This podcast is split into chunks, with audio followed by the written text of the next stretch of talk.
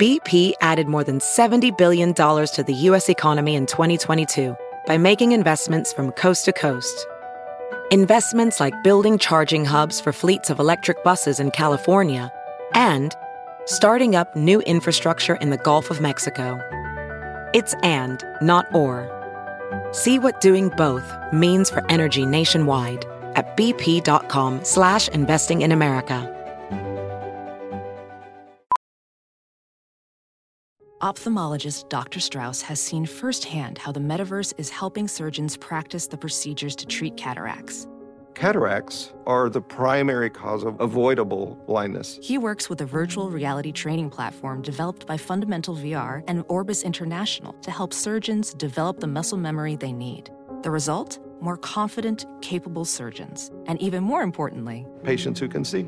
explore more stories like Dr. Strauss's at meta.com slash metaverse impact. Good morning, millennials. Welcome back to the Morning Toast. Happy Monday. It is another episode in the queue for me. But hey, Claude, how you doing? Hello, it's me you're looking for. Hi, Jackie. How are you? I'm good. I'm okay. My weekend was like a rough one. I've been home for so many days straight. I'm looking forward to busting out of this thing. Um, but happy to be back on the show. Happy to be chatting with you, even though, you know, we chat all day, every day. This is nothing new. Literally, we're on FaceTime for four hours yesterday, just saying nothing. Right. The only difference today is like I'm sitting in a chair and I'm wearing AirPods. Yeah, and um, that's pretty much it. Yeah, no, I'm wearing underwear today and a bra. Oh, that's good. That's yeah, good. you know, I'm only the for best you. for the toasters. Definitely. Well, it is, you know, a brand new week here, but it's a short week for us because Claude is leaving us on Tuesday. We're very happy for you. Like, we're sad to see you go, but we're so happy for you. Thank you so much. I'm really, really excited to take this trip. I'm acting like I've never been on a trip before. Like the amount of things that I've bought, you know, just like preparing like I'm actually going to Milan for a month when I'm in reality going to the Caribbean for like four days. Still, it's something and it's somewhere. And bon voyage to you because it's going to be fabulous. Thank you so much for your well wishes on my journey. I'm very much looking forward to it. you know, I'm not I'm not upset about having a long weekend ahead of me, but I do need to make a plan because I can't stay home again because like I have officially hit cabin fever. Like the like the only person I talk to is Bruiser and like it's it's not all right. Like Bruiser and I need to leave the house and go somewhere and do something. So I need to make a plan. Um but other than that, excited for the long weekend. Yes, I'm excited as well, but we have a great um, show for you guys. I literally watched so much stuff over the weekend that I really want to discuss with you. We also have the Real Housewives of Atlanta recap. And also, there was like so much going on over the weekend, like on social media in the Bachelor world, and we're going to talk about it. Um, but I haven't seen you since our Hangover episode, which I cannot believe was only on Friday. But thank you guys for all the love. Everyone really seemed to enjoy that episode. Everyone loves when you're hungover, and I guess there was um, it was misleading because you weren't hungover; you were still drunk. Yeah, no, Friday was really like a journey for me. I went from like waking up feeling so out of sorts to being drunk to being tired and then dealing with probably the worst case of hangover anxiety I've ever had. Like I almost sent myself into a full blown panic attack. But you didn't. No, but I didn't, but I almost did. Yeah, that's literally the worst feeling and why I avoid drinking at all costs because like when I feel that way I'm like, okay, I will do anything in my power to never feel this way again. What do I have to do? What do I have to do? Not drink. Um, but in addition to all the things I watched over the weekend, I also recorded our final um, Patreon episode of the month with Ben, which was a new segment that we had never been done before, but that is receiving, you know, awards across the board. Um, ben and I on Saturday night decided to indulge in a little greenery and recorded a podcast episode just talking about some of the you know the, the finer things in life the, the things that make you question your entire existence is the world a simulation um is a hot dog a sandwich? It was really funny and it's available on our Patreon. And that was our fifth episode of the month. And it's now March. Can you believe it? We're coming up on the one year motherfucking. An- oh, we're not only be coming up on the one year anniversary of um, quarantine. COVID. We are Yeah. also on the three year anniversary of our cancellation. Yes, which means we're a month away from the three year anniversary of the toast. Yes. So it's really just like a, a time full of anniversaries. And I would like to take this moment to reflect because I was thinking yesterday, my time hop um, was really depressing from this day and yesterday three years ago because it was like screenshots of like really mean tweets. And I, I you know i wrote about it in, in my book like how i was reading like most people take a break from social media not me searching my name on twitter to see what everyone was saying about me. And it was just like it was such a hard time for both of us and like our whole family. And now three years have passed and i feel like we've come so far. And i just wanted to take a moment to like say how proud i am of us in our growth professionally personally and it really um and especially like after now my book is out and like I really was able to like say my piece, I feel like you and I are just like on this journey. Yeah, I mean, I feel like we've been on a journey. Yes. But I agree, the journey continues. Yes. And on the no, third anniversary. It's also the anniversary of the day you got engaged, so congratulations. Right. It's so funny. Like Olivia called me yesterday and she was like, Happy anniversary of your engagement. And I was like, Oh, I, I had no idea. That because for me, it's like if I want to celebrate the if I want to like commemorate the anniversary of my engagement, then I also have to like, you know, think about the cancellation. So I just put both out in a box, like you know, you celebrate away. your wedding anniversary. Yeah, I know, but no, it would be like a fun um, anniversary to celebrate, like otherwise. But you know, in so many ways, like the cancellation was, it was meant to be. You know, like Oh. everything, everything that you know will be is Is being. it, no, that's so true. Everything that will be is. You're so no, right. but it, it's true, and you know, like obviously it was a very painful day, but like you said, we've come so far. We learned so so much from that, and I think, and I know we're both like better people for it, Mm-hmm. and for that, I I'm grateful. No, I completely agree. And I feel like that's like I'm really proud of our outlook on it too, because I think a lot of people, if they had been in this position, would be like, oh my God, this day, I wish it never happened. But in so many ways, I'm, I'm so grateful for the experience. And you got to look at life that way. Like some of life's biggest adversities are blessings in disguise. I know, and it's like when people tell you that when you're down, and it's That's the last thing you wanna hear. It's the last thing you want to hear, but unfortunately, well, fortunately, it is so true. Yeah. But it doesn't help in the moment. So if you're down and you're hearing this, like, yes, you will get back up, but I, my heart goes out to you. 100%. So yeah, very busy. Yeah, it's a busy time for Time Hop. It's also like the one year anniversary of when we were like in LA being like fabulous business women. right before Corona striked. And like we wore a mask on the plane, and like part of it was just like, ooh, a mask. Like it wasn't, oh, I'm trying to protect myself from this deadly virus. We're like, oh, we're dramatic. Like it, nobody, I thought it was going to be a flash in the pan, H1N1, like not even remotely what it was going to be. And then when it was the two week thing, I'm like, all right, maybe it'll be a month. Never did I think a year later you would be in quarantine still. Right. No, I knew like we were in for something, but I never. Oh my! If you had told me one year, I mean, I guess it's it's good that nobody told us one. Like we'd still be doing this a year later because we wouldn't be able to get up. through. Yeah, yeah, I agree. On life. So lots of anniversaries to celebrate today.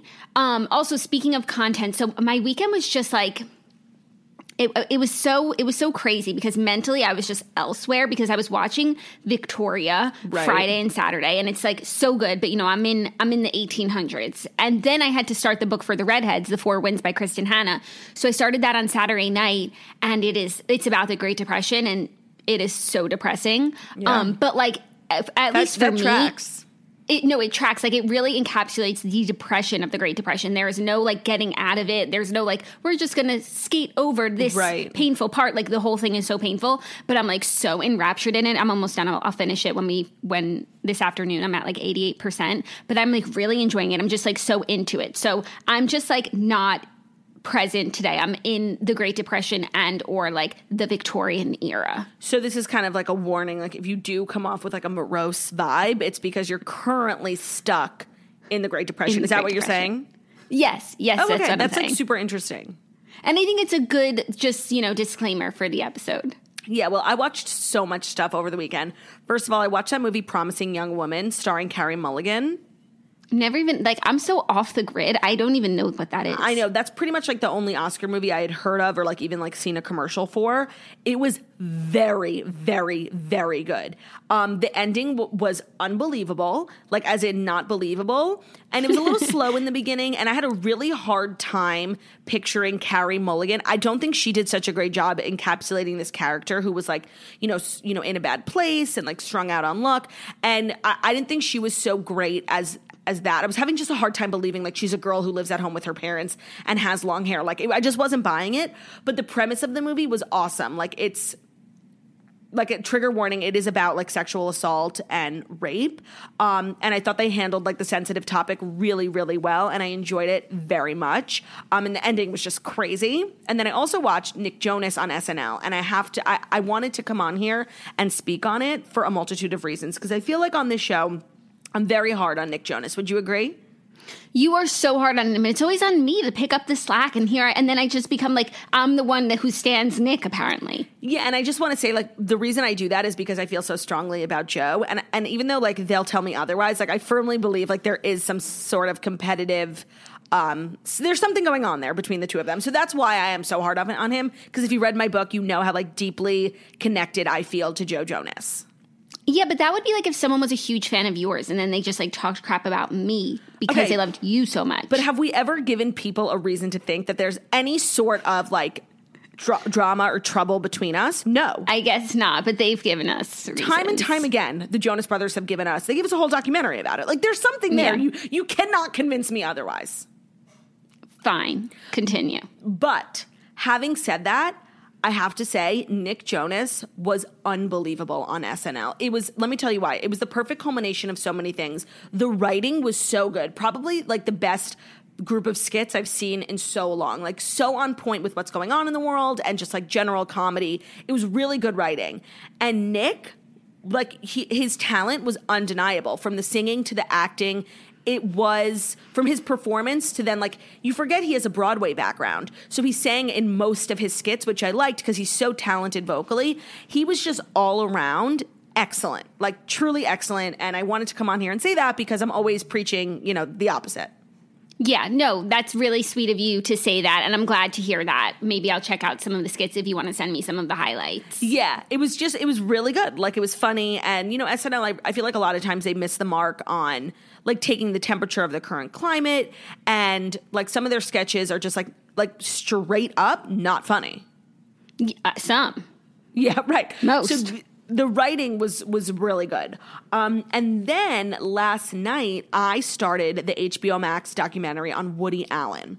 And I don't know much about Woody Allen other than like he married Soon Yi, who like was you know his wife, well girlfriend's adopted daughter. Like I, I just knew there was like a weirdness there. And the documentary it's two it's four parts. Only two of them are out and I really, really enjoyed it. Um, I learned a lot just about like the history of Woody Allen and Mia Farrow and like her family and his work and all of their kids, and it was just like an interesting dynamic. Um, but when I posted about it on my Instagram, people directed me to Moses Farrows, who was one of the kids in the family, one of the older kids. He wrote a blog post um, recently just about it all, and it was it was crazy. Like the documentary really highlights like how Woody is gross. Like you can see it in some of his movies and then his behavior with the kids. But what the the other son um, wrote that like all all this you know press about the family is failing to mention is like how abusive Mia Farrow was and like how growing up in her home was so traumatizing. And now he's like a I think he's a licensed psychologist. Like he's really smart. Um and it was just like it's so layered. And I don't know if the documentary goes into all of it because the documentary is really told from the perspective of Mia Farrow. She's kind of guiding the narrative.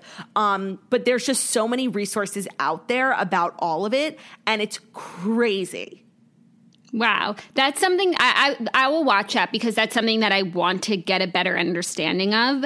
Um, but knowing that it comes from her perspective, like it's and it's a battle between the two of them. Yeah, no, it's- it's been over the years. Like then it's hard to get the full picture. No, It's confusing because at first I was like, I wonder if Mia Farrow's like, is this a documentary? Like, who's talking? Is she in it? And then when she popped up, I'm like, oh, damn. And it's just there's so many people involved and you see the people on the documentary are all from mia's family and then a lot of the kids there's she had so many kids and it's so sad like so many of them have passed away and moses is like kind of the only one who's not on Mia's side. Ronan Farrow is in the documentary, and the whole documentary is really centered around Dylan Farrow because she is the child who experienced the abuse from Woody Allen. So I was like so shocked after watching the documentary. And then this blog post, which is super long and very detailed, you know, preaches the exact opposite. So it's so crazy. And it's just, it's worth watching, watching the documentary and reading this blog post. So thank you to everyone who sent it to me. I'm now like involved in this rabbit hole. Right. But if they're going to the trouble of making, did you finish the documentary? Well, so it's, it comes out every week. So there's two more parts. Got it. So I hope that they include Moses Farrow's account or, you know, someone's perspective because if they're going to go to all this documentary to tell this entire story, like you should get the entire story. Right. And so in last night's episode, um, when they discovered the abuse to Dylan Farrow, Moses Farrow, who was not um, a biological child of Woody Allen, but had been adopted by Woody Allen because they had like a really close, like like connected immediately when they met. Um, he had written a letter when they found out about the abuse to Woody Allen and said, um, "You're not my father." Like it, like really, really devastated. And in the years since then, he has recanted that letter, and that's what the documentary said. They did not mention his blog post, and it wasn't until someone DM'd me about it on Instagram that I knew about his blog post. Wow. Oh my God. This is like, there's so much. I'm so enthralled. I need to watch it. It's so layered and it's also so deep in like Hollywood.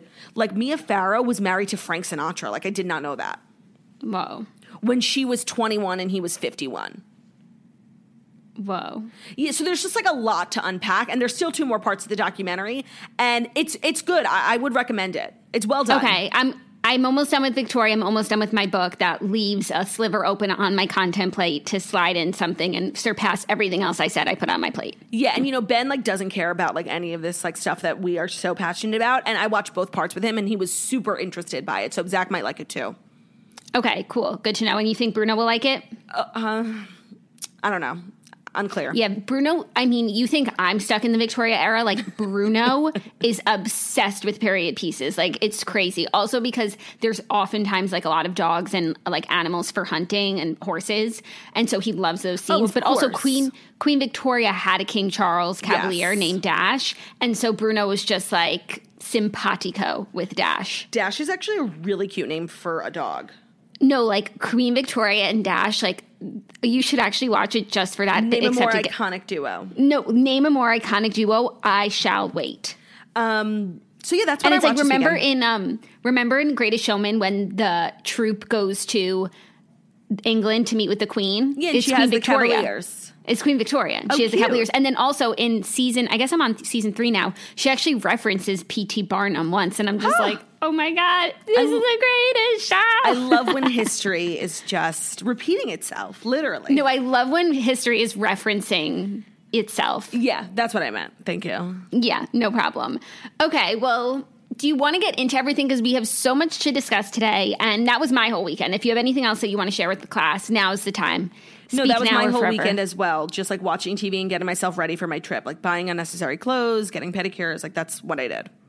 Nice. And how's Theo? Just before we. Just so perfect, beautiful. He spent the day yesterday with his in laws because Ben and I was like were like super busy getting ready for our trip. So he came back just pooped. They're, they're actually his grandparents. Oh God, sorry, in-laws. my in laws. Yes, Theo's grandparents. Sorry, excuse me. Theo has in laws. Theo does have in laws. Um, just one last question. How was Nick Jonas's new song, Spaceman? Okay.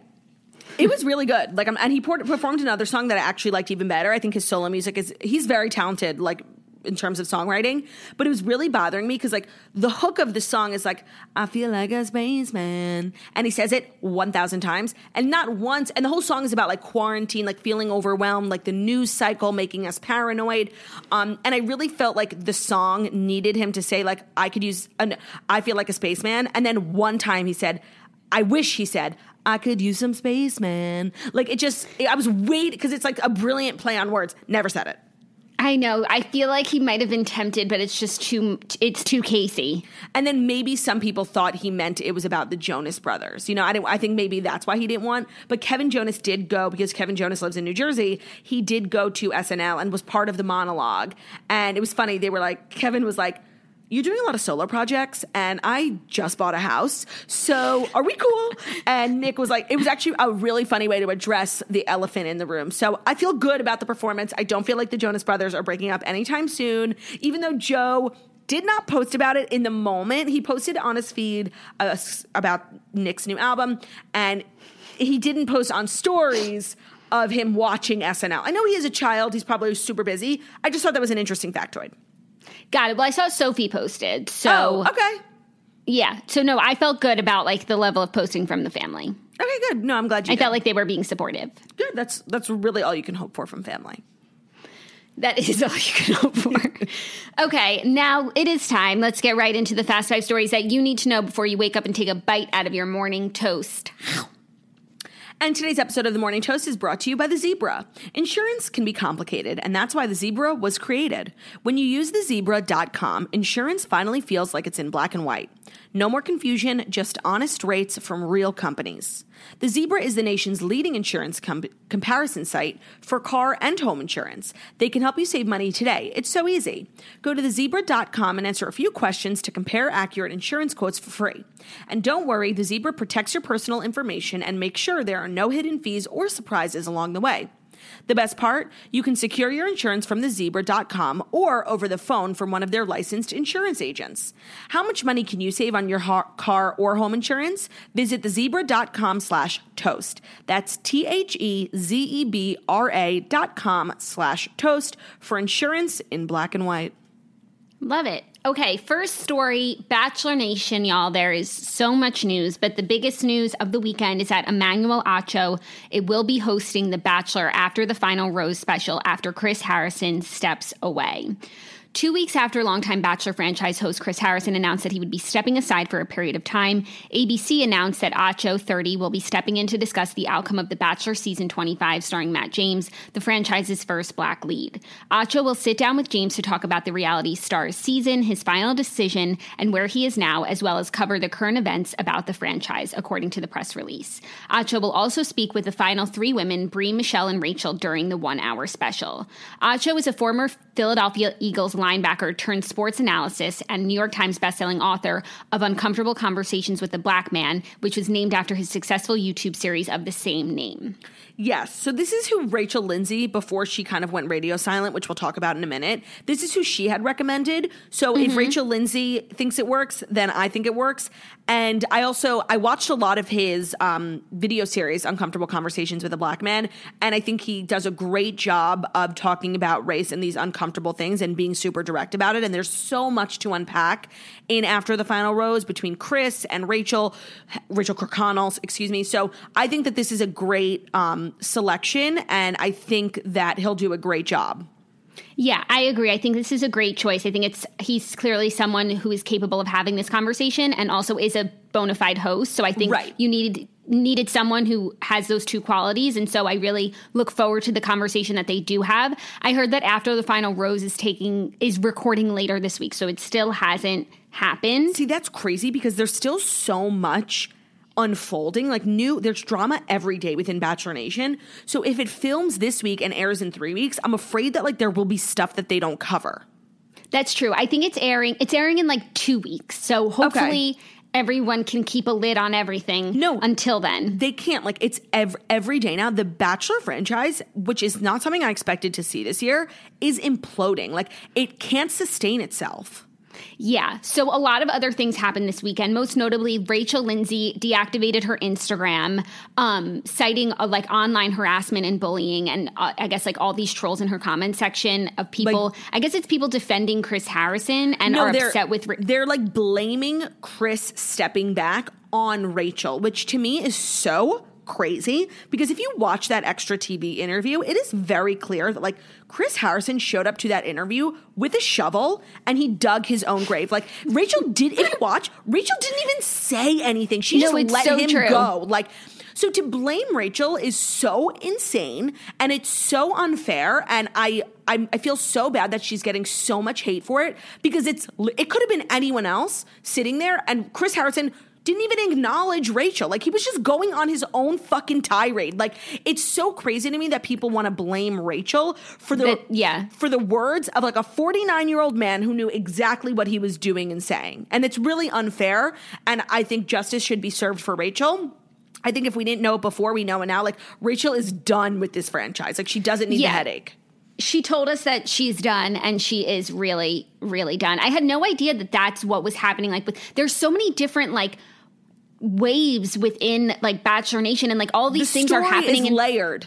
yeah no but also like all these things are happening like in comment sections and on reddit and like i, I don't know we just read headlines and i'm Right. and all the you know all, so many cast members have come out in support of rachel lindsay and it felt like she was being so supported but then to find out that like she's actually being harassed Yeah. What's going on Yeah, because when she deactivated it, I'm like, oh, I wonder why. Maybe she's just like overwhelmed with all that's been going on. And I didn't know because I didn't see it. I'm not in her DMs and I don't read her comment section mm-hmm. and I don't read Reddit and I don't read these platforms. So I didn't know that this was happening. And now that Bryan is speaking out, and I and, and I think that like a lot of people have been bla- blaming Rachel, which to me is like so illogical. Like, if you want to Yeah. blame someone, wouldn't you blame the person who said that shit? Yeah. I, I just, it's so illogical. I was really shocked to hear that that's what was happening within Bachelor Nation. I hope Rachel like takes as much time as she needs to just get away from all of that. That's so taxing. Yeah, and I feel like Rachel is actually one of those people who like really values like energy and like spirit and when you're being harassed, that really fucks with like your overall energy, your aura. So I really respect her decision to pause on Instagram. Um and I just hope she's okay. Like I, I Rachel Lindsay, I can definitively say is like one of the nicest people I've ever met. She's been nothing but kind to I've never met one person who has a negative thing to say about her. And so the fact that she's somehow now in the middle of this like is so stupid. Yeah. No, I agree. I hope that she's doing okay and that, you know, these things can be so, so fucking hard on your mental health. Like having, you know, it's like, um, you watch a social dilemma, right? Yes. Something that they said like really stuck with me. It's like human beings are not wired to like ingest thousands upon hundreds of thousands of millions of other people's opinions like Yeah. all at once. Like the way that the internet is structured where it's like everybody can let you know their opinion of you. It's like we are not built to with be able yet at least we haven't evolved yet to be able to like withstand like that level of criticism. And Yeah. so sometimes you just have to unplug. No, that's a really good point, and I remember hearing that on the social dilemma and feeling the exact same way. So I'm just sending positive vibes to Rachel um, because she does not deserve this. No, not at all. Nobody does. Yeah. Um, also, last night in Bachelor Nation, uh, Taylor Nolan Oh my God, yes. was in the news for past offensive tweets. Now, Taylor Nolan was on Nick Viall's season. She has since become um, The emotional very- intelligence girl, if you guys remember, she fought with Corinne. Yes, and I think she was engaged to Derek. Oh, so yeah, she went on Paradise, and that was kind of redeeming for her because she came off really snobby on um, N- Nick's season. Was Nick's it? season. but then Nick's, she yeah. had a really redeeming season on Bachelor in Paradise where people um, Derek really can liked, do that to a woman. Trust me, I know. And since she has been sort of an activist on Instagram, last night a bunch of old tweets of hers resurfaced, very offensive tweets, and she immediately took to Instagram to release a video, a long video, um, apologizing, sort of, Yeah, sort To- of, which Well, to me, like this is a this isn't an unordinary story. I think this is something we're seeing a lot with reality stars, influencers. I mean, I we can speak to that very acutely. Um, but to me, what really escalated this story was two things. I think the sheer volume of tweets. Um, I don't think we're used to seeing people quote unquote exposed with like 50 tweets. It's, I, I've seen a lot. And for me, what what took it to like a really strange place was the very odd non apology. yeah, well, that was her first approach, sort of being like Cavalier. indignant. cavalier, but also like not apolo- like apologizing, but not to the people that she offended, and really like glazing over the whole thing. And then I she deleted that video and has since posted like more contrite messaging. And she said she's going to do a podcast about it, but everyone saw that initial video. She put up a bunch of stories that were like a summation of what was going to be in this video and then posted the video and I watched the stories and I watched a decent amount of the video, but I felt like I was being so gaslit. Like I could not, I couldn't finish it. Like it was crazy. And I just thought it was a very odd approach. And like, I'm a chubby person. I am a Jewish person. Like I read those tweets. A lot of them were about people like me. And I'm, it's very difficult to offend me. It really is. And that's just the type of person I am. And that's just me. I, I can't stress that enough. And I know that a lot of people saw those tweets and were triggered. But as someone who has said, you know, really crazy offensive things in her past, I always give people the benefit of the doubt. I really, really do. And so I thought, okay, I mean, these tweets are really bad, but it was 10 years ago and she's you know come on social media in the last couple years really being an advocate for equality and i don't think that that should be undone because of her tweets but i did think that she really dug herself into a hole with that incredibly bizarre, condescending, smug apology because I don't I don't care who you are, what you've done in your life. If you hurt someone or you said something offensive, and I wrote this in my book, you should always apologize. You no one no matter what you've done, who you are, the work that you've done, absolutely nobody is above an apology. And the the vibe that I got from that video was that she's such an ally now. She doesn't need to um, apologize. And I don't agree with that logic whatsoever. Right. It's like, but if this were someone else, like she would she yes. would be so hard on them and and I personally can understand like you can be a different person and not think things or say things that you once said like I know that from personal experience so like yeah. I am again like in the business of forgiveness and I don't tend to hold people to words that they said many years ago 100% but her approach was very strange. Yeah, and and and, honestly, and like you said, just me more. Smug. Offended yeah. me more than the it, because at also at the beginning of the video, she made it very clear that this video and this apology was directed towards BIPOC people, which is is one of the groups that she targeted in her tweets. But she mostly targeted the disabled, um, Indian people. Like there were so many groups, and so I just I, I, was genuinely left confused by her approach. And that's that's the word, like very confused. Yeah, she also made like mentioned. So I guess these tweets were like surfaced on Reddit by people who um are Chris Harrison. And they want to invalidate the work that she does as an ally. Right. And so so she thinks that because it was surfaced by quote bad faith actors that, you know, it that it doesn't require as much of an apology, but I don't I don't see the logic in that. Oh, and sorry, the whole this is what I wanted to say. She Who has ever who has ever uncovered someone's tweets in good faith? Well, well that's the thing. Like that's a moot point. Like that's just obvious. um but to me what was so telling about the whole thing is that she made it very clear in her stories and in this video that she's known about these tweets for a while. She knows they existed, and she left them up on purpose to um, be a, a, proof of how far she's come in her life and the work that she's done. And while I did th- think that was an interesting strategy to be like, you didn't get me, I got me first. There is no proof of her ever acknowledging these tweets. Like she, she is a full time activist. Like she charges people, this is her living. She charges people on Venmo to teach them about equality, about race. And so this is her full livelihood. And there's no proof of her ever just even acknowledging these tweets, being like, yeah, I used to be super ignorant. There's no proof of that. So at first I was like, oh, she, you know, I, that's an interesting thing. Like, oh, she knew about them. She left them up on purpose because she wanted people to know. You know, she used to have really dark thoughts and, and offensive thoughts, but through her own therapy and whatever journey she was on, she came to this conclusion. I'm like, oh, that's actually kind of cool. But then upon further investigation, there is literally not one morsel of proof that she's ever acknowledged these things. So I'm curious if she'll be issuing refunds for her classes. Like I'm just uh, it's all so confusing. because it's a Did bad do sh- situation made worse by the fact that her video was by the- her self righteousness. Like, Yeah. and that's the thing. And that's what it comes down to. And I feel like what we're always trying to say is like, we are all human. And it's not even like those in glass stones shouldn't throw houses, shouldn't throw. You know, people in glass stones should not throw houses.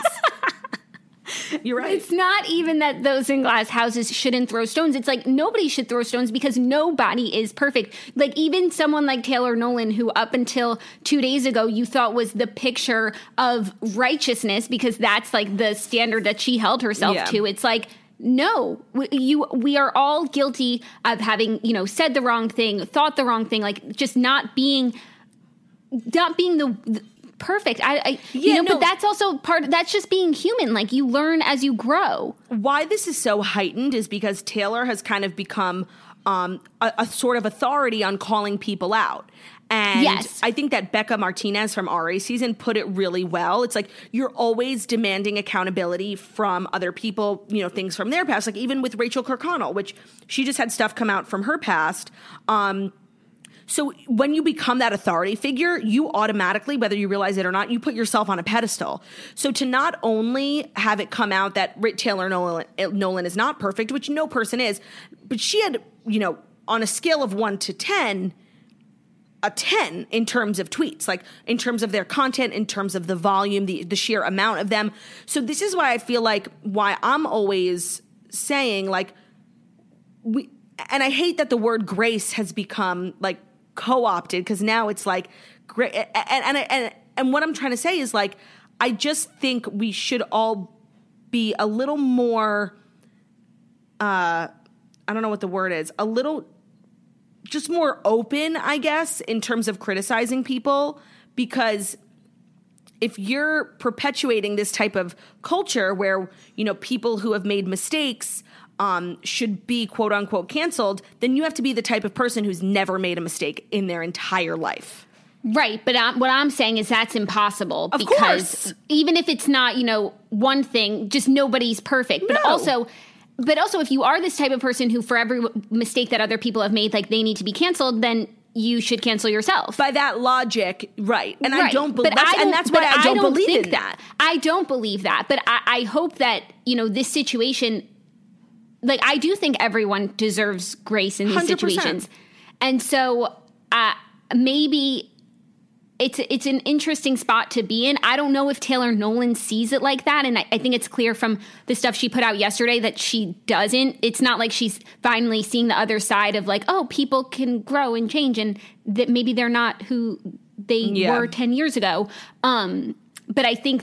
I hope that one day that's where we can all land and just stop going so hard at each other. Like, Yeah. no, this is, a real like this could be a case study for It's and it's so crazy because it's so circuitous. Like Yes. this whole cycle of cancellation to where it's like when it's a person, you know, holding it the the person who's executing cancellations gets canceled. You know, and that's and literally that was the point I made in chapter eight of my book. Let's not perpetuate uh, a type of culture that cancels people for making mistakes because the person doing the canceling inevitably, I don't care who you are, how thoughtful you are before you speak, people accidentally say the wrong thing, do the wrong thing, misspeak, don't understand someone else's life experience, and end up offending someone. We live in, in a sensitive culture. So no matter who you are, you will inevitably say something that rubs people the wrong way. So I think to judge people so harshly for it, when odds are you have been or might be guilty of the same thing, is a mistake. Yeah, I agree. It's you know, it's just like history. Like even Robespierre was executed by the guillotine. Sure, I don't know He, who that is. he built it. Well, he championed it. He sent thousands of people to it. Poetic. That's it. Yeah. Well, that's that's all that happened in Bachelor Nation, yeah. It's and then, of course, the other p- layer of all of this is that like there are all of these Bachelor Nation celebrities now. Like there must be hundreds, Yeah. And so every time something happens, like everyone has to say something about it, Yeah. Which then trickles into its own little tree branch, Yeah. of drama, Yeah. And it's like this Bachelor Nation tree of drama. The ba- that is the name of today's episode, The Bachelor Nation Tree of Drama. 100%. It's so layered. I know I keep saying the word layered, but it is. Yeah, because then it's like someone posts something, you know, talking about someone else, and then the comment section goes this way, and then someone replies to a comment, and it's just like Bachelor Nation is just imploding. It doesn't end. It doesn't end. But I have our next story, which is some a really uplifting, some really uplifting news. Are you ready for it? Yeah. Jonah Hill is taking to Instagram and love him so clapping back at the Daily Mail.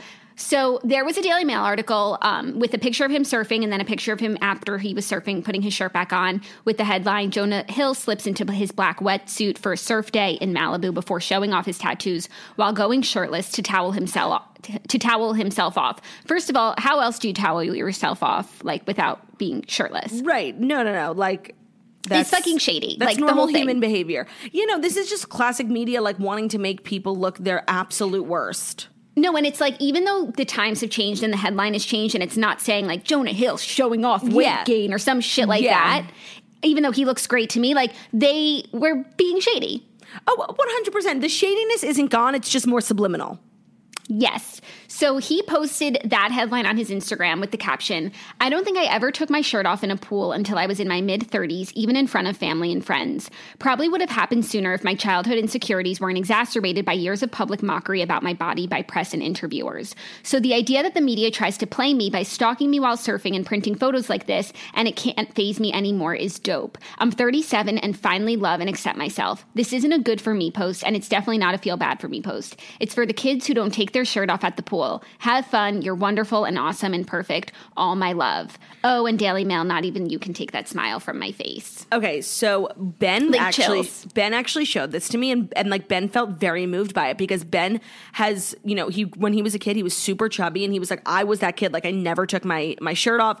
And I just think there's not a lot of men specifically straight men who talk about the body positivity movement. It's pretty much like a female space. And I just think it's really cool because no matter who you are, men, man, woman, non-binary, and everyone struggles with, you know, looking in the mirror and not liking what they see looking back at them at some uh, to some degree. And so I think it's just cool to have role models for for people like Ben because Yeah. Ben can't connect to the the female space of the body positivity movement as much as as I can.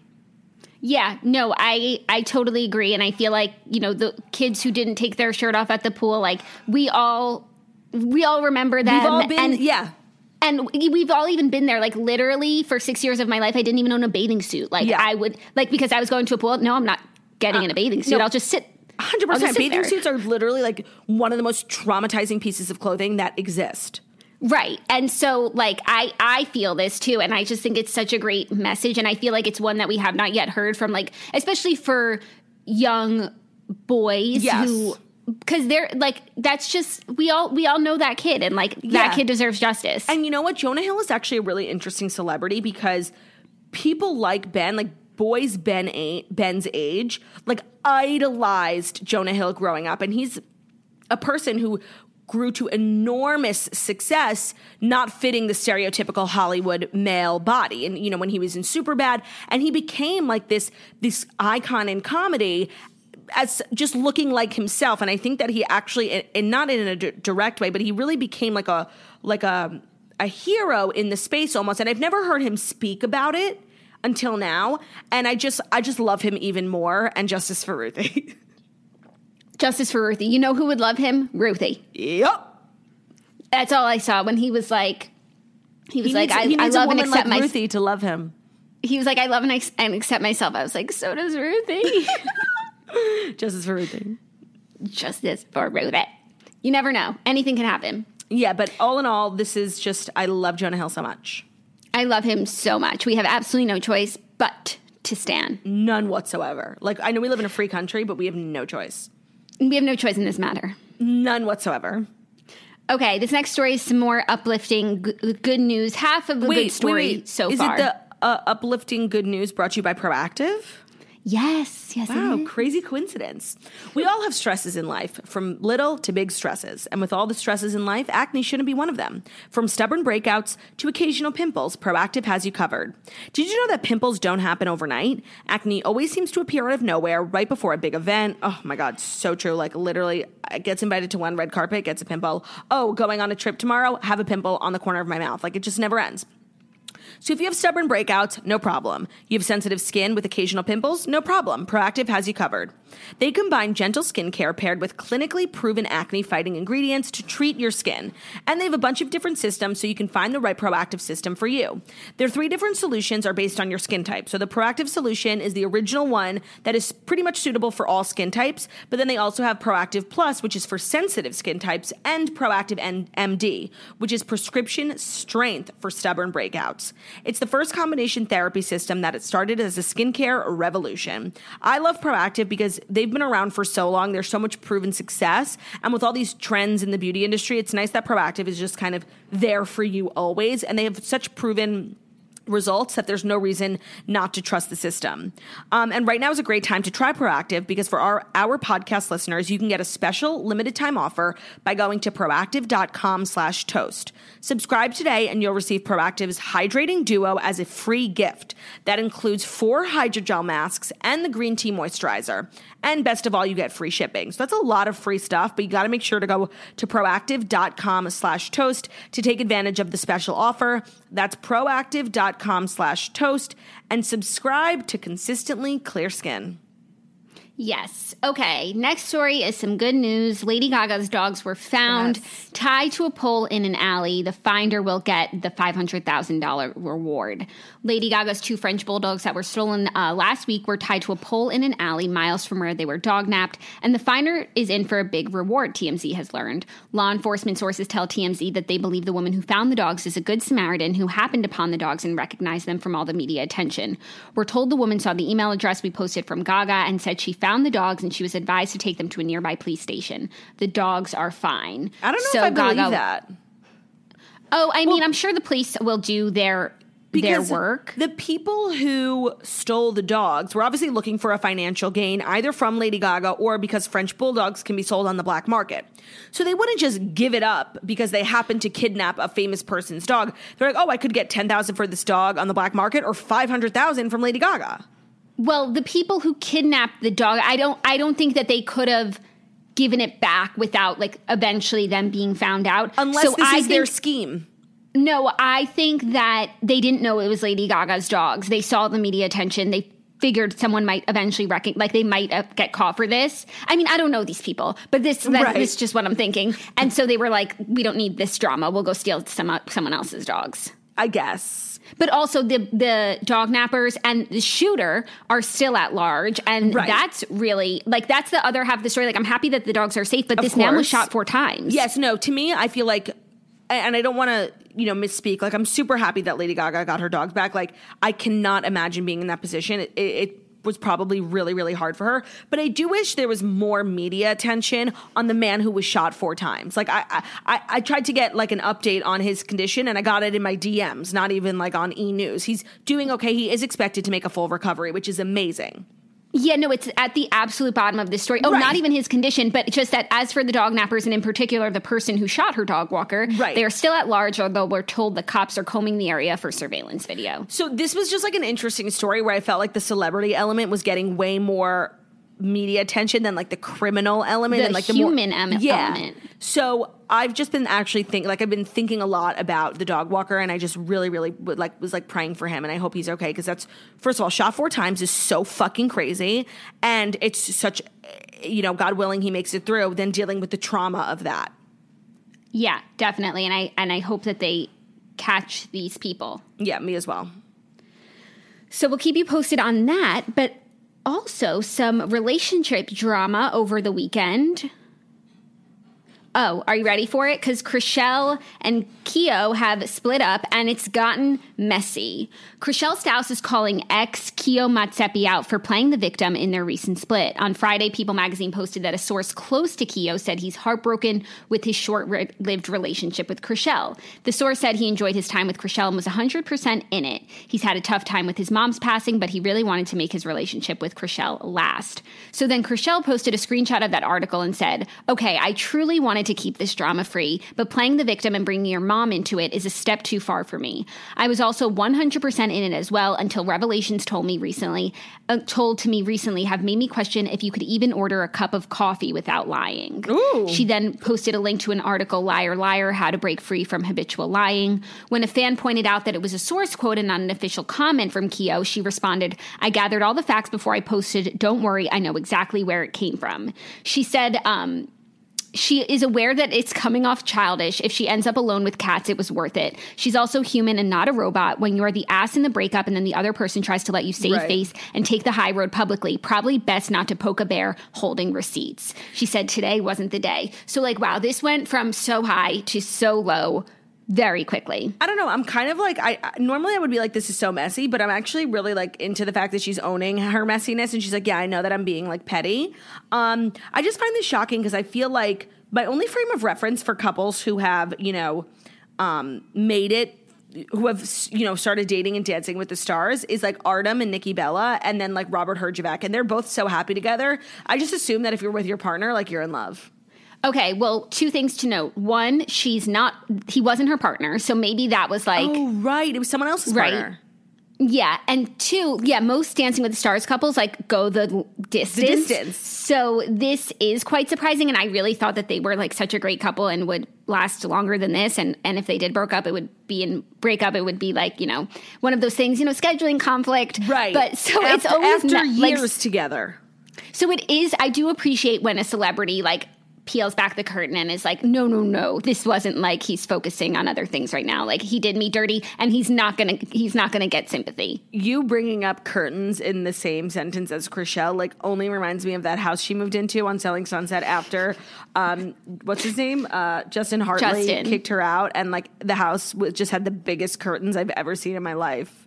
No, it was all curtains, but it was also like so dramatic because like the paparazzi, Right, right. When like at the but time like, nobody cared. They were burgundy. They were like, yeah, and they were just like so thick, like from Bed Bath and Beyond, and so ugly. And so just hearing you say curtains, I was just triggered. no, I understand. Well, I'm, I'm I'm glad she's finally pulling back those curtains and maybe throwing them in the garbage. Ho- no, hopefully that's you know after a breakup, it's so important to purge, and I hope that the curtains are the first thing to go. Yeah, but um, I hope that this is on Selling Sunset. Like that's all I think about when reality shows like go through real when reality stars like have real time drama. I'm like, I just hope they caught it on film. Oh, of course. I mean, also, when are we getting the next season of Selling Sunset? That's the real question here. I know, pregnant Christine. Did you see her doing yoga yesterday? Oh my She god, is- sickening the mat down. She's so fabulous. Like, she to me is the same level as like fabulousness of Dorit Kemsley, but I feel like Dorit only reached that level after she already had had her children. And I'm interested in seeing that level of fabulosity being brought to the maternity um, industry. I totally agree. Um, I also can't believe I didn't tell you this, and I took me so long to mention it on the show. But the other day, Dorit Kemsley posted on Instagram like a picture of her like on a green screen. You know, one Blue of those. dress. Yes, and she said like. Guess your tagline for me or something. And I commented like a suggestion that I thought was because it just came to my head. wait. It was, it was, um, I'm not always on time, um, but I'm always on point. Oh, that's so good. And then yesterday, she posted a picture on her Instagram of her in like a gown on the green screen again, not the blue one, a new one. And that was her caption. I'm not always on. And people think that's her tagline. And I came up with it. Shut the fuck. You know, I've actually noticed almost all the Real Housewives of Beverly Hills have been asking on social media. I saw Kyle do it. Rinna has done it in the past. She did it again this season. And I guess now Dorit is doing it, which is such a smart idea because the Bravo fandom is like so creative, like with their content. And if you ended up making Dorit's tagline, like I will just die. Like take me to a cemetery and bury me. No, like I think that I did. I don't know. Maybe she just used my suggestion as a caption because it's a good caption idea Right. too. But we'll find out soon, I'm sure. And like I would, that would just be like so exciting for me. I don't know if she'll re- she would reveal it in her caption before like this trailer comes out. I know. I, I think the same thing, but either way, like also my comment had gotten like on her post asking for it, like it got so many likes, so she Right. obviously saw It it. at the top. And so like whatever she decided to do with it, I'm just I'm happy to give it to her. That's- like I was so excited. And also it's true, she's not always on time, but she is always on point. It's so important that you have a Real Housewives tagline that's based in facts, and yours 100% was fact checked. yeah, and like references last season's drama because Yeah. that's like she was always getting in trouble for that. And so, um, just glad, happy to help. That's really good. Thanks. Okay, fifth and final story. Let's make it a short one because my AirPods are dying again because this episode is like we are just talking at a snail's pace, apparently. Okay, wait. Is it the. Is it by chance the final story that we have to do quickly because your AirPods are dying? Um, that's brought to you by ZipRecruiter. Is that the one? Yep, that's the one. Wow, what a crazy coincidence.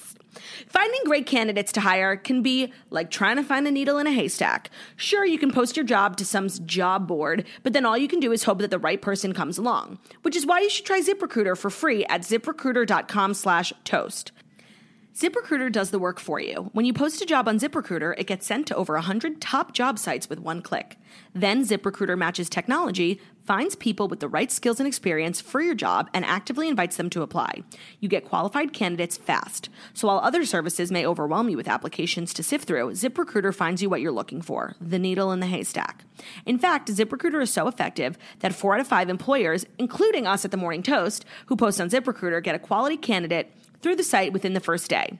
And right now you can try ZipRecruiter for free at ziprecruiter.com slash toast. That's ziprecruiter.com slash T-O-A-S-T. Just go to ziprecruiter.com slash toast. ZipRecruiter, the smartest way to hire. Okay, Love we're it. back, and Jackie got new AirPods, so we're good. Yes. Um, and by the way, when I talked about my old AirPods dying so quickly last week, people said that Apple is releasing new AirPods soon. So don't get a new pair yet. Like, wait for the new, Oh. yeah, AirPods 3 or something.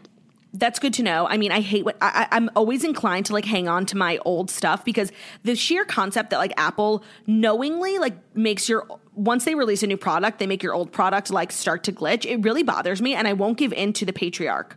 Yeah, no, I had to give in here, but Patriarchies. also I just want to say a while ago I complained on my Instagram that when I was doing Peloton rides with my AirPods, I could barely hear the instructors and the music, like it was so low, and people suggested like I use different AirPods, and so I've been using these Bose ones. Um, they're called the Quiet Comfort, and I use them for my Peloton rides. si- Solved all of my problems. I probably made that complaint over a, mo- a month ago when I restarted my Peloton, and I hadn't charged them once in the whole month I was Pelotoning with them, and they had battery 100% every time. No, AirPods like are low key the fucking worst. Yeah. So I just wanted to give a shout out because, like, if I we could do podcasts for 10 hours if I wore these. Maybe we should. Maybe we should. Okay, our fifth and final story is um, a little random, you know, food collaboration news by one of Claudia's RFCN. RFCN by one of Claudia's least favorite brands.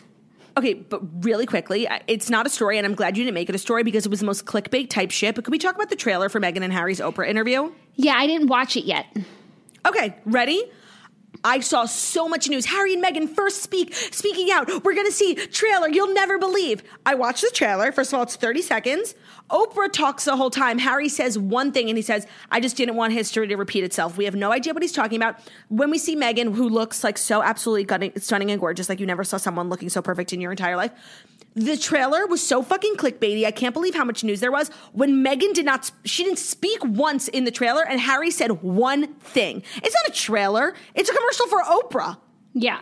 Well, that's coming up this Sunday. So everyone, you know, m- bake your spinach artichoke dip now because Gird your loins. gird your loins. I, yeah, I'm going to do a whole feast for it if you want to come over. But it was so, I'm, I'm still not back. I get back Monday. Um, it's so not newsworthy that it's crazy. Yeah, no, I'm glad that I didn't do it either, but I also hadn't watched it. That's fine. Okay, our fifth and final story is that Oatly is entering Starbucks cafes nationwide as it prepares for a big oh year. Oh my God. Claude, you're about to see Oatly everywhere, so you better get comfortable. But what about the people? Okay, fine. I get that there are people who want oat milk at Starbucks, and I think that's great. But what about the people who were triggered by that Super Bowl commercial? What about us? I guess you're just going to have to go elsewhere. That's what they're saying. Well, I don't really shop at Starbucks ever. I think I've maybe in my entire life cumulatively spent like $50 at Starbucks. Like I just don't fuck with Starbucks. Right, so it's like two brands that you don't like getting together, and I think that that's great. All the more reason to never go to a Starbucks. Yeah, Oatly will be served nationwide at Starbucks cafes, the coffee chain said on Monday. The Swedish company Oatly is shaping up to have a big 2021 with its first Super Bowl ad that Claudia really hated and confidentially filing, filing for an IPO. So, but Oh, like wow. for real, oat milk, you know, and it's actually contradictory to something that you said a few weeks ago because you were like going hard against the dairy industry. Um, but like Against? I was? yeah, you said like that like milking cows like just seems wrong. It, it does. I, I stand by that, but I do love me some milk. Right, and oat milk is actually like a dairy-free alternative, so it actually sounds like something you would maybe like. Yeah, I'm stuck between a rock and a hard place here. Yeah, I I feel that. That's why I drink almond milk. But Yeah. Bless you. Starbucks cafes nationwide will carry Oatly's non-dairy substitute starting Tuesday. The coffee chain said on Monday the oat milk will be incorporated into Starbucks spring menu through the new iced brown sugar oat milk shaken espresso. Ooh, that sounds good. I've good. literally never wanted to drink anything less. I don't like coffee. I don't like oat milk, but I do like brown sugar. Yeah. Well, for Oatly, coffee shops are a crucial way to introduce consumers to its signature product. Consumers can try oat milk, usually for a small additional charge, which is common for milk alternatives, without committing to buying an entire carton. Yeah, that's true. Like you could try it once, see if you like it. But um, I don't know. I'll Like, have to I do guess more, I should- I have to do more should research on like the calorie content and stuff because I had heard that it's like more fattening than milk. I, I have to I think I have to lay off my hatred of Oatly, even though I just like it's really all stemmed from the triggering Super Bowl commercial. Because at the end of the day, I like to think of myself as an animal advocate. I mean, I still eat meat, but I I, I eat it lovingly because I just I know that the animal suffered and, and I and I wish I could stop eating meat. I just can't. Um, so I really feel like I should lean into these dairy alternatives because milking cows sometimes I'm not I'm not slighting the whole industry because I know there are a lot of really good farms that take care of their animals and don't exploit them. But in you know big big dairy, it's not always the case. Yeah, I remember after we did that episode, we got I got a bunch of messages, even like half people saying like you're like the dairy industry is crazy, and then other people saying like no, like farming, like justice for the farmers, like they love their Yeah, cows. like the family owned farms. Yeah. hundred percent. Yeah. Yeah, there, there's both. Hundred percent. And I actually read um, the headline and a couple lines of the first page of this New York Post article. Um, did you know that as of today, Bill Gates is like the biggest landowner, um, tied like with McDonald's in the country. He owns the most land. Whoa, what does he do with the land? So he bought a bunch of farmland. I think him and Melinda are really um, passionate about like agriculture and um, like conflict free farming and just like bringing, you know, ethics into farming. I don't know. So I think that they plan on using that land for, you know, good sustainable farms and uh, and well run farms, something like that. So I think that's great. I actually take a, a, a big interest in farming today because um, it's a big part of the Four Winds, the book that I'm reading, and Oh. um, I, like I'm not even fucking with you, and so that's actually very interesting. And once Yeah. again, like the book, like just giving me this new perspective on farming that I hadn't thought about or known about before. That's what it's so why it's so important to expand your literary horizons. No, it's because so you know true. one day one day you're reading a rom com, and the other day you're like pe- your interest is peaking in agriculture. Yeah, no, it's it's so true. I'm not like it's quite quite interesting. I'm just like down this rabbit hole of like interesting historical subjects, and I don't think I'm coming out for a while. So catch me there. Will do. I know where to find you.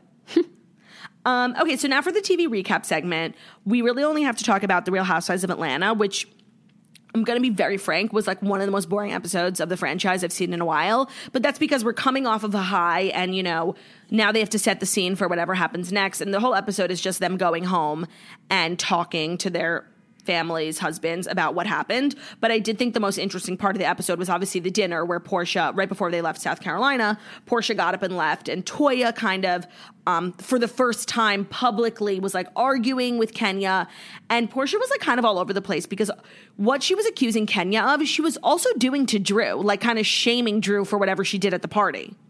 Oh, interesting. Yeah, no, I was glad to see Toya like speak her mind to Kenya. I thought Toya was totally on point. And then even and it really even when she went to the photo shoot and um was like They spoke about they it. They spoke about it and they were coming back together. Like I do think like Toya now has like her her eyes open to Kenya and I, I also feel like she's someone who just because like Kenya told her not to do something, like she's not not she's not gonna not stand by what she thinks and feels, which I appreciate. Yeah, she's not a follower. like she still thinks that what Kenya did was wrong. Just because Kenya told her you're not allowed to think that, like she's not gonna not think that. Yeah, but it did it did bother me like because before she went in on Kenya, she was like going in on Drew, and that's just because her and Drew don't get along, which I understand. But I was like disappointed that like she was doing the exact thing she was mad at Kenya for, which is like shaming the women, which is just like so hypocritical. Um, but this is why I live for Porsha. Like Por and for me, the fact that Porsha loves Drew, like that scene where they were eating muffins, where that muffin was. So cute. so fucking good, so cute. Like I trust Porsha's judgment on the castmates, I really do. And so I'm I'm full in on Drew. It took me a few episodes, but Porsha kind of gave her like the Porsha seal of approval, and therefore we stand. I totally agree, and I also really like Drew's point of view at the dinner. Um, because Toya was like everyone at the table participated in a fun night with Bolo, and Toya was really just coming for Drew, and Drew had no time for that. I really liked how she stood up for herself, and eventually Toya like actually just moved on to coming for and Kenya. back down. Yeah, yeah. yeah. It, yeah. So all in all, I was a little like I'm just annoyed at Marlo because I feel like I've been a Marlo supporter forever, and I've always felt like she's just always being wronged. Um, but her like buddy buddying with Kenya and not and and and I feel like she's letting that new friendship with Kenya get in the way of like how she would actually feel if her and Kenya weren't like now just made up. I think Marlo, if it weren't for the recent reunion with Kenya, Marlo would have been on the right side of history and like would have been coming for Kenya. Um, so I'm like a little annoyed with her. Yeah, I'm really curious next week to find out like who they think leaked this to page 6 because it is crazy that it was like such big news Yeah. before the show aired. Yeah, I completely agree. And I'm also now like thinking at first Kenya was making it seem like two women and Bolo were in a, an open room together. And then I feel like after last night's episode, now it's like we're three of the women in Porsha's room. And, and it's clear that like Porsha was involved and she's not denying it, but it's nobody's fucking business and she's not going to talk about it with people, which I completely respect. Um, and then Tanya just like, just like accidentally like she didn't mean to. She was like, "Well, I was in Porsha's room all night," and we're like, "Oh, that's literally what we've been trying to figure out." Yeah, no, she but I think she thought that like sometimes honesty like is the best policy and like if she it's like if she gave half of the truth, which is like I was with Right. Porsha all night, then you know, it looks like she's being honest, so she's not lying, but it's like no, you told too much. Yeah, and these women are just like, especially Kenny, are like so hungry for like a little piece of evidence, and without knowing, like Tanya just like put the evidence at the center of the table so everyone could feast on it. Yeah, for sure. Um, and the trailer for the rest of the season actually looks very good. Yeah, like um, all new all new fights, all new drama. Yeah, things that we they haven't been teased before, and it looks like it's multiple fights. So it actually looks like it's really going to pick up. This episode was boring, but that is what happens when um you're coming off like a crazy dramatic episode. Yeah, like the trip's over and now it's just like the recaps. So it was still enjoyable because the women are so fabulous. Um, Yeah. but the rest of the season does look really good. Yeah, so we will continue to recap that. The Bachelor Women Tell All is on tonight, and I just don't want to watch it, but I'll I have it probably on. will. Even even though like it was filmed so long ago and Women Tell All is so irrelevant at this point. Yeah, like We'll s- Victoria. oh my god, you want to hear something so insulting? I was so since I'm watching Victoria, the show, I was like googling just some facts about her throughout, and I searched Mm-hmm. Queen Victoria, and it's like you know, uh, husband, all the recommended suggestions. Queen Victoria, The Bachelor, wow. like that ain't right. that ain't right. Disrespectful to her legacy. Mm-hmm. So yeah, to go back down that to that place where it's like so irrelevant now, I'm not really looking forward to it. But I'll have it on just in case something happens. Yeah, but like at this point I just don't care. And it's just going to be like all the women auditioning for Paradise, and that's always the Yeah. most annoying, where the most random, irrelevant people start like going so Looking for their moment. Yeah. Ugh. Yeah. Um, okay, so that will be tomorrow's episode, and tomorrow's episode will be unfortunately our final one of the week. It'll be a podcast, and then we are back in a week. So Tuesday to Tuesday, um, you can head over to our Patreon if you're looking for content. Maybe you want to save some of those episodes. We'll have some up. So um, we'll still be back tomorrow, but just want to warn you, it will be a lonely week. yes, it will be. We'll miss you, but we'll see you tomorrow for our final show. Bound to be a great one. Thank you guys so much for listening to the Morning Toast, the Millennial Morning Show, where we deliver the fast five stories that you need to know every Monday through Friday on YouTube. So if you're watching us on YouTube, please feel free to subscribe and give this video a thumbs up. We're also available as a podcast anywhere podcasts can be found. So that's Spotify, iTunes, Stitcher, Public Radio, iHeartRadio, Castbox, all the places. So wherever you listen to podcasts, find us the Morning Toast and leave a five star review about how beautiful, stunning, and smart we are. Hope you guys have an amazing Monday. Don't let the Monday blues get you down, and we'll see you tomorrow with a very special guest. Bye.